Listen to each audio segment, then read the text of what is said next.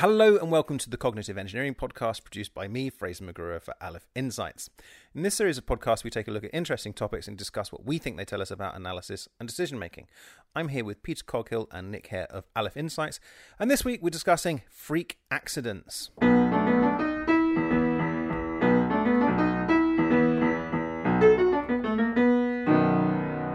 Nick, kick us off. Well, this was inspired by the tragic news that Love Island's Theo Campbell, who appeared on Love Island. Oh, he's my favourite. Whatever Love Island is, I think it's a thing which influencers are, it's kind of influencer type people go there, don't they? Yeah. Instagram type people. Yeah. And they have sex with each other or something. Yeah. And they're all like, all the men are really muscly, and they're all really good looking, aren't they? Are all the women really pneumatic? I mean, everyone's really good looking these days, aren't they?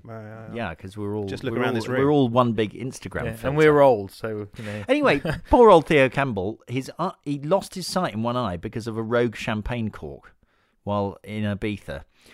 I'm not interested enough in the incident to find out exactly who was opening the champagne and whose fault it was. I mean, to be honest, being able to open a champagne bottle correctly is, to my mind, a very basic skill, but someone obviously hadn't been trained. What's important is that his girlfriend, who I think he met on Love Island, is sticking by him. So yeah, I mean, you know, nice. Well, he gets to wear a piratey eye patch, and in some ways, you know, probably had his coolness enhanced. Yeah. He's certainly more famous as a result. Yeah, so good for him. Yeah. And the question is, should we worry about that kind of thing? Like, you know, do we worry too much or not enough about these freak accidents? You know, and if so, what should we be worrying about? Are we worrying too much in general? You know, yeah. That's what we're talking about. Okay, Peter. So I think we should consider what the anatomy of a freak accident is. What makes something a freak accident? So the obvious definition is that it's something that happens with it's a low probability thing of happening. It's unlikely in some way that, you know, champagne cork in the eye, fairly unlikely, you know, less likely than maybe getting something in your eye which causes you to go blind, a piece of tree or a stick or something. But also there's a dimension to it which is less mathematically quantifiable, which that freak accidents in common parlance often refer to things which are in some way particularly dramatic or tragic or funny or just sort of something other than the being less likely. Well, so for a moment, should we substitute the word freak for random? Because, and are you saying that people say they're random, but they're not? They're actually just those other things that you've just described. I think we can explore both in parallel, but to distinguish between the two, I think the less likely events, the champagne cork and the eye, perhaps they're more random, if that makes sense. Yeah. Whereas the freak accidents are the particularly funny ones, and there's lots of great sort of BuzzFeed-type lists out there. Cool. I've got a few. Brilliant. Which I'll pepper throughout the conversation. Yeah. But my favourite unusual death is quite an old one. So Alan Pinkerton, who was the founder of the Pinkerton Detective Agency in Chicago, he died by tripping on the pavement, which again, isn't a particularly unusual thing, bit his tongue, again, not a particularly unusual thing, but died from gangrene as a result of the infection. Okay. And that was in 1884. Okay. So that is an example of something that's not an unusual event. Tripping over or biting your tongue and perhaps getting an infection isn't particularly unusual, particularly in those days when hygiene was less good than it is now.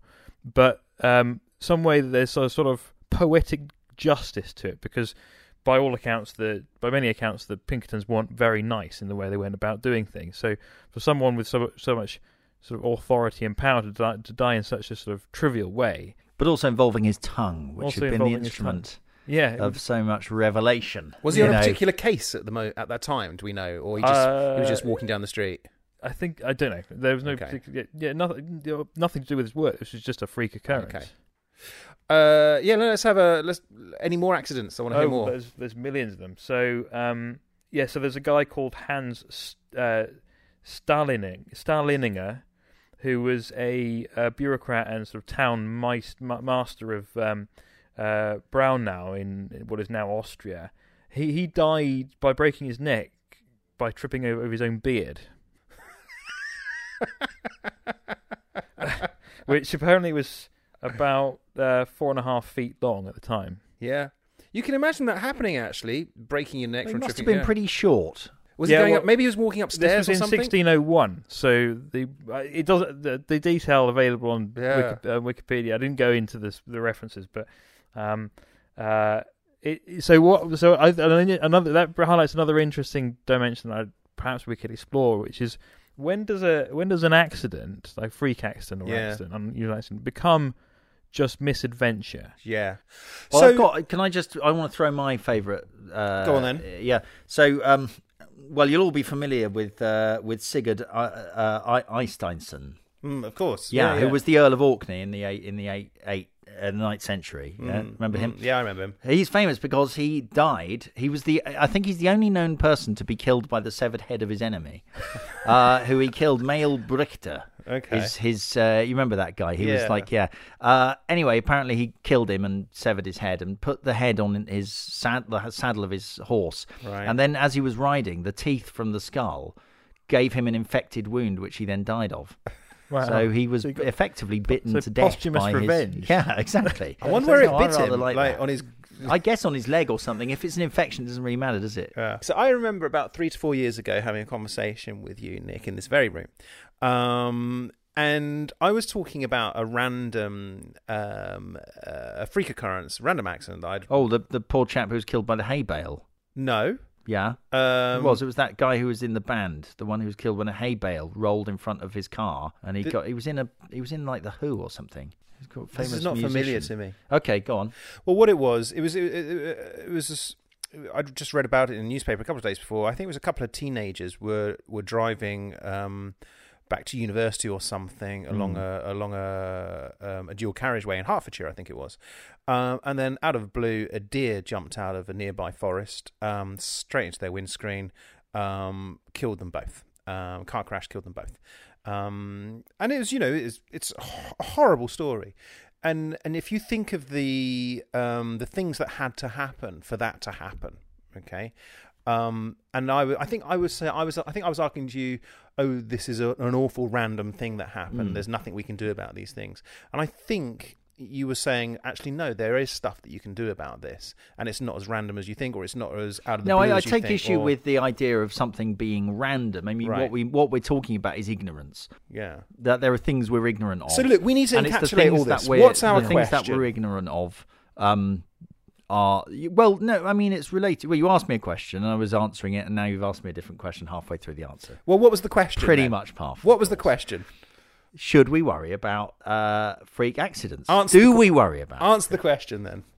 I actually think we should worry less about freak accidents. Okay. If I had to summarise, however, I don't worry about them that much. I want to use this opportunity to call attention to the Royal Society for the Protection of Accidents campaign.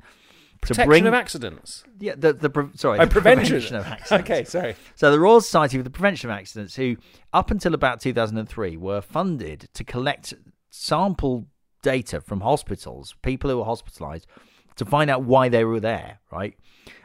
And they have a fantastic data set from the olden days up to about 2003 of all the things, all the stories you used to hear about people who've fallen into the bath and drowned, or tripped over their Hoover, or fallen upstairs, or died in connection with a grandfather clock and that kind of thing. But they're no longer funded, so it was just a real shame. So I just want to call attention to their campaign. That being said, it's not terribly easy to find out, what the rate of freak accidents actually is. Completely out of the blue. People who you're not talking about, people who get a disease, I suppose. I mean, that's not really sometimes.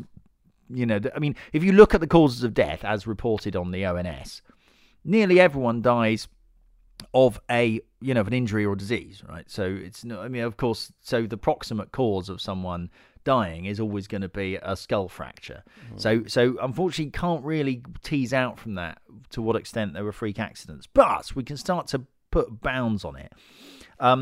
So if you look at people my age, 35 to 49 is the age bracket in that group, which is about, there's about basically about a million people at every age along there. And but in that entire group, total deaths are about 17,000, which is only 1,000. So it's about 1,000 per age. So it's about 1 in 1,000 chance that you might die at my age. And actually, none of them, no causes of death are massive. You know, the top cause of death is cirrhosis. Yeah, so there's about a 1 in 1,000 chance of dying, and about a 1 in 10,000 chance of dying of cirrhosis. Obviously, you can affect that by choosing not to drink and stuff. That's the top cause. So now that the kind of dying of normal diseasey type things is very rare among people of my age. Dying at all is very rare. But when you look at sort of external causes, so this is the best I can do really, is trying to find people who were who died of something other than a disease of some sort. I've got about 80, I reckon, about 80 per, you know, so someone my age, about 80 people my age a year die in Britain from something we would classify as a sort of external cause, which might be, you know, car accident or falling down the stairs, which is minuscule. It's an absolutely minuscule chance of, and in there is going to come all your freak accidents, all your falling out of a window type accidents. So yeah, I mean, what I'm saying is we probably worry too much about dying, and one thing, I mean, I'm obviously like you, Fraser, probably utterly paranoid. Whenever I can't see my children, because my son walks home from school, I always worry about him. I always think, oh, he's 10 minutes late. It's virtually impossible. I mean, almost no children are killed as pedestrians on the road. It's incredibly rare. It's a handful. It's less than 10 a year. Yeah. You know, the chance of it happening to you, and, you know, obviously it's horrendous if it does, but the chance of it happening is so small that there is no earthly justification. If you're going to worry about that, there's all sorts of other things you should worry about first. Oh, unless the worry is what's driving down the figures. So you're worried about your kids, so many parents would go and pick them up. So the chance of them getting run over on the road would go down, and the chance of being killed in a car crash might go up. So, but overall, the rate of death goes down. That's the problem with these things, is you don't know what the baseline behaviour is. All you can say is, okay, if I'm kind of average, and I am kind of average, I mean, you know, I know. No, you're not. You're extraordinary. Thanks, Peter. It's very common. I mean, I think everyone at that school walks home, you know, in different directions. Quite a lot of kids walked home in the previous school he was at. So I don't think I'm unusual. Now, if he walked home across a mountain ridge for 20 miles, then that's going to be different. It's a different calculus. That would always be child abuse. Yeah, you also... Well, no, because in Mongolia, that's just normal. So, you know, you've got to take into account the differences for your particular circumstance. And if you're a professional champagne opener, yeah, you're going to be in more line to get blinded by a champagne cork. But basically, I think the best thing to look at is micromorts. I think we've discussed them before. It's just a good way of standardising death risks from things. I think when we talked about that Australian the Australians who got into a crocodile cage, fighting in with the crocodiles, and and making the point that, you know, your risk of death is pretty much zero if you stay in downtown Melbourne, you know, but if you go into a crocodile-infested river, your chance of death goes up. Yeah. But what you can do is look at different activities and say, well, how many million 1 in 1,000,000 chances of death do I get from doing this? So, for example, running a marathon is 7 micromorts. If you run a marathon, on average, you've got a 7 in 1,000,000 chance of dying.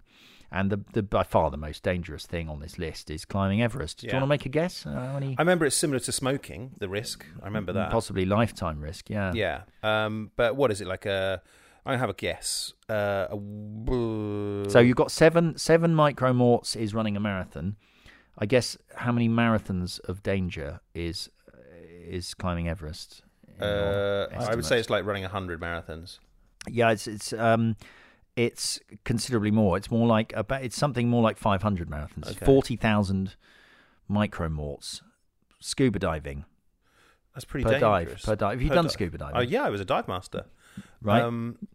It's going to be less dangerous. I think it's less dangerous than climbing Everest. Oh, for sure. But per dive... Yeah, go on. About the same as a marathon. Okay. 10 mic. But okay, but people would dive more regularly than they would run a marathon. So it's more dangerous, therefore. And I also looked at, you know, people always say, oh, if you worried about that, you'd stay indoors, you'd never go out. And I thought, well, actually, how safe would you be if you just stayed indoors? 50% of people die at home. Yeah. 50% of people who die from external causes die at home. Okay. So at the very most, you are going to reduce your mortality by 50%. And given that, as I said earlier, my chance of dying from external causes is minuscule. It's of the order of 1 in 10,000. I'm not shaving very much off by staying at home. Yeah. Yeah. I mean, look, I don't know if there's much to discuss here, because I think the reason why is people worry about this stuff is because although the chances are very small of death by these whatever manner, our chance of death overall is 1 in 1, right? Yeah. And so people are kind of aware of that. And then 2 is either we know someone or more likely we read about this stuff, and that makes it seem, or we see on TV, radio, whatever. And so therefore it becomes more present. And 3, I think, is just the amount of value that we attach to our own lives, which is pretty high. And so those 3 things together, it makes us worry about this stuff. I mean, it only really matters when there's a trade-off. Like, if you can do something which makes you safer, I would say putting your seatbelt on, for example, is almost never not a good idea. Yeah, or wearing a bicycle helmet. Yeah, I mean, it's almost free to do. Yeah. And it reduces your risk. So the thing is that risk people, like me, I guess, are very caught up with the idea that people out there are kind of idiots and worry about the wrong things. And, you know, I think everyone thinks, oh, we're not very good at handling low probability risks, and we worry about being murdered. So it's not true. People don't worry about being murdered. They don't. What people worry about for themselves, right, the things that people worry about happening are all about relationships and work and money and their long-term health. So I'm not even sure it's true that people do worry about, you know, becoming the victim of a freak accident. Yeah, yeah, yeah. Peter? I'd like to go back to like the idea of the cause of death being less or more likely. Mm.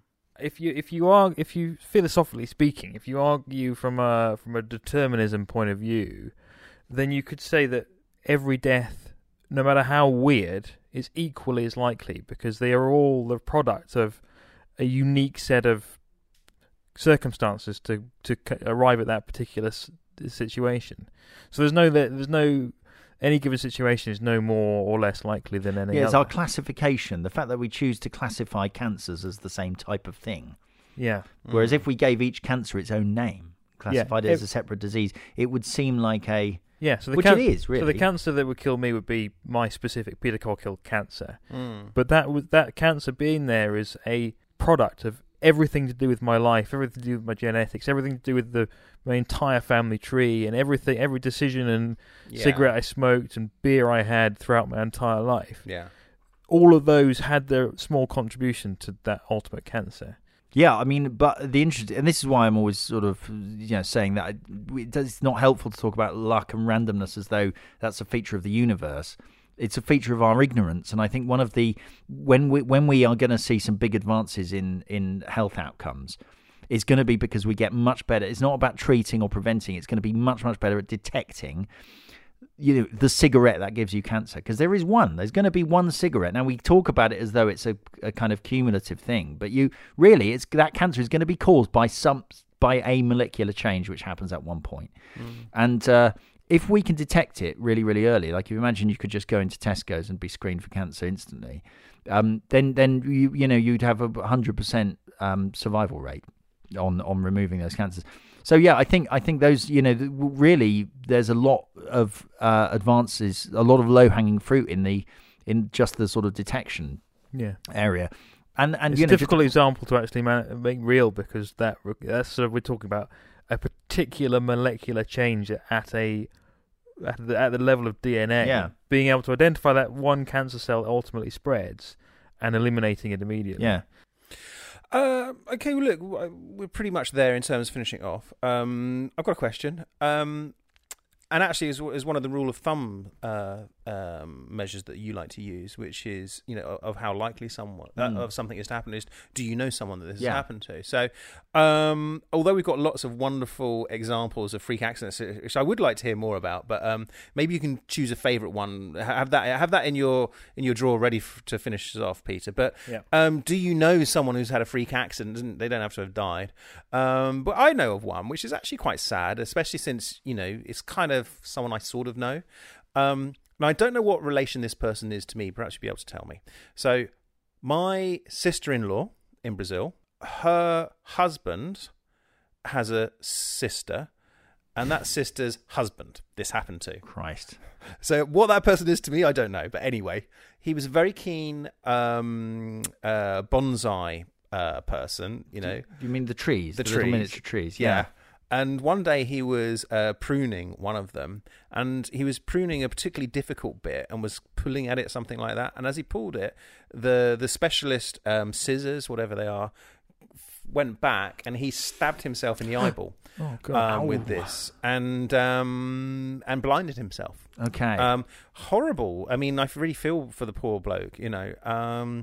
So I feel a bit bad saying, well, this is one of my favourite freak accidents. But anyway, that's one that I'm aware of. And yeah, you know, and I guess, I mean, the thing is, if we are talking about things of the order of 1 in 10,000, then we should know someone who knows someone who, you know, has had a freak accident. Or it's the sort of thing that would happen to one of your friends at some point during your life, you know. The only thing I can contribute, and I didn't know the person, I can't even tell you their name, but a friend of mine's wife is Norwegian, and she knew someone who was eaten by a polar bear, which is pretty extraordinary. It's not the kind. Why are you laughing? It's not the kind of thing that you would want to happen to you. No, if you're going to be eaten by any animal, that's quite a noble one to be eaten by. Yeah, yeah, but I mean, polar bears are scary enough as it is. The idea of one eating you is not nice. Very unpleasant. Nice. Yeah, being eaten alive by a polar bear. Oh no. Peter, have you got one? Not any personal or family or friend examples, but I'll give another historical. Okay, so here we go. This is I'll give two because these are both. So this is going to finish us off. So these. Yeah. So in 1660, Thomas Urquhart, of Scottish aristocrat, he laughed himself to death on hearing that Charles II had taken the throne. It is a good one, that, isn't it? Good. I tell you what, look, Fraser's killing himself. Yeah, calm down, Fraser. We don't want another one. Yeah. There's various stats on weird causes of death on the internet, and so autoerotic asphyxiation. Right. In the US per year, around 1,000 people die from that. Wow. You can make things safer for you by not doing it. Yeah. Yeah. Well, there was that Tory MP, wasn't there? Stephen Milligan. Get your kicks in another. Sadly, who will never be known for anything other than having died through autoerotic asphyxiation. Didn't he have an orange in his mouth? Is that right? He was wearing stockings, I think. Yeah. Extraordinary stuff. Yeah. Okay. Each to their own. So yeah, it's quite it's a relatively sort of dangerous activity, unsurprisingly. But I think our response to it is basically quite rational. In that, I think we are. We like them. We like these stories, but I don't think we're unduly. Is anyone here unduly scared that that's going to happen to them? I mean, I'm not. But if you are going to put a plastic bag over your head, make sure you've done a risk assessment first. Yeah. Okay. All right, let's stop there. Thank you, as always, for listening to the Cognitive Engineering Podcast. I'm Fraser McGruder. We've been here with Nick Hare and Peter Coghill. Be careful out there. Until next time. Bye-bye.